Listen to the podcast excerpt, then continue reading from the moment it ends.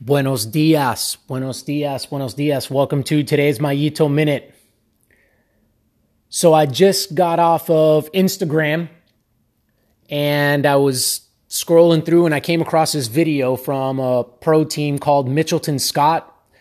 And I was watching this onboard kind of camera footage of this race where I'm assuming they were kind of getting close to the end of the race and it was going to end in a sprint.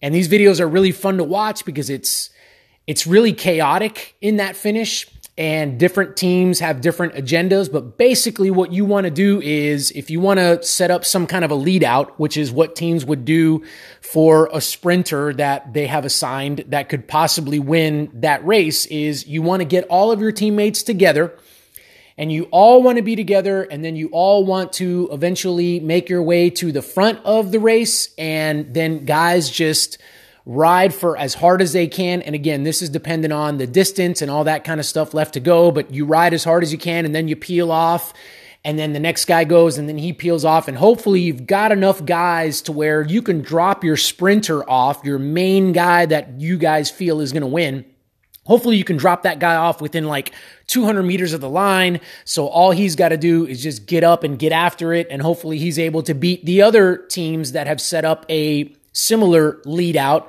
And so the sprinters go head to head at the end of that.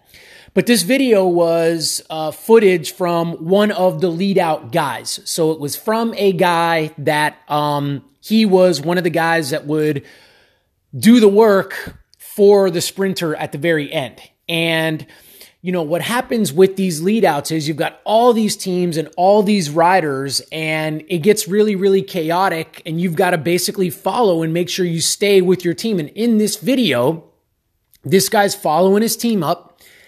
And then he gets a rider from another team that kind of starts kind of moving in a little bit and, you know, potentially getting in the way of this guy being able to follow his team towards the front. And you can hear it in the video. He, he yells, he says, Hey, that's my wheel. And that's a common thing that a lot of people will say at the end of these races. That's my wheel. That's my wheel. They'll yell it to let the other rider know, right? Like, Hey, get out of the way. That's for me and me only. That's my team. I'm following them up. Uh, but obviously in a bike race, you don't do anybody any favors. You don't you don't say, "Oh, I'm sorry. I didn't know that I was in your way. I didn't know that I ruined your plan so that your guy doesn't win and so that my guy wins," right? So there's a lot of this kind of cheeky kind of stuff going on because ultimately you want your team to win and you know what? If they set up a really good lead out, then the chances are they might win. So you kind of if you can, you kind of want to spoil that kind of party, right? um, because everybody's entitled to the road. Everybody's entitled to their piece of the road as a rider. As long as you don't do something crazy and dangerous, it's all fair and good, right? But as I'm watching this video, I finished watching it, and I watched it a couple of times, and I thought to myself, the conviction that this rider had when he yells at the other rider and says, Hey, that's my wheel, right? Um, like just authoritatively confidently, like as he's saying, Hey, that's my wheel. He's literally moving up on this guy and he moves over on him a little bit. He, he kind of puts a shoulder into him and kind of moves him out of the way a little bit. Right.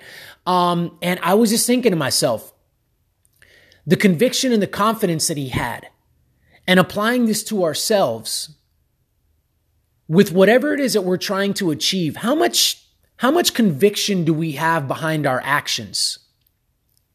And behind our thoughts? How much conviction is there? How much of the, hey, that's my wheel, and then we just move in on that thing? How convicted are we of those things? I mean, do we move in that way? Or do we say, you know what, that, that might be my wheel. Hey, do you mind if I kind of sneak through here? Is it okay if I have that? Right? No. Like, this is full on, that's mine. I see myself there. That's what I know I've got to do. I'm in. That's for me. Get out of the way. I'm going to get there. And I'm going to show you that I'm going to get there. If I need to, I'm going to put a shoulder into you and move you out of the way. So I just wanted to bring you guys this today. Just a quick little kind of a checkup, kind of a reminder. Like as we go about our days, are we convicted? Do we have that confidence? Now, ladies and gentlemen, here's the thing what it takes to act in such a way is first and foremost, it's a belief. It's seeing ourselves as somebody who does do the things that we are wanting to do. It starts with our self image. It starts with who we see when we look in the mirror. Do we see somebody that does those kinds of things? Do we see somebody that plays that kind of a role? Do we see somebody that accomplishes those things? Because if we don't, it doesn't really matter. We could say, Hey, that's my wheel. But then we don't go and take that wheel. We actually kind of look over at the guy and see if the guy's just going to give it to us versus going and taking it. And I feel this is what we do so often, myself included. We're not asking for permission here. What we're doing is, hey, my self image is such. It's healthy. It's robust. I can see myself. I am that kind of individual. I will go and I will take and I will do what is necessary for me to become that individual. It's already in my mind. I already see it when I look in the mirror.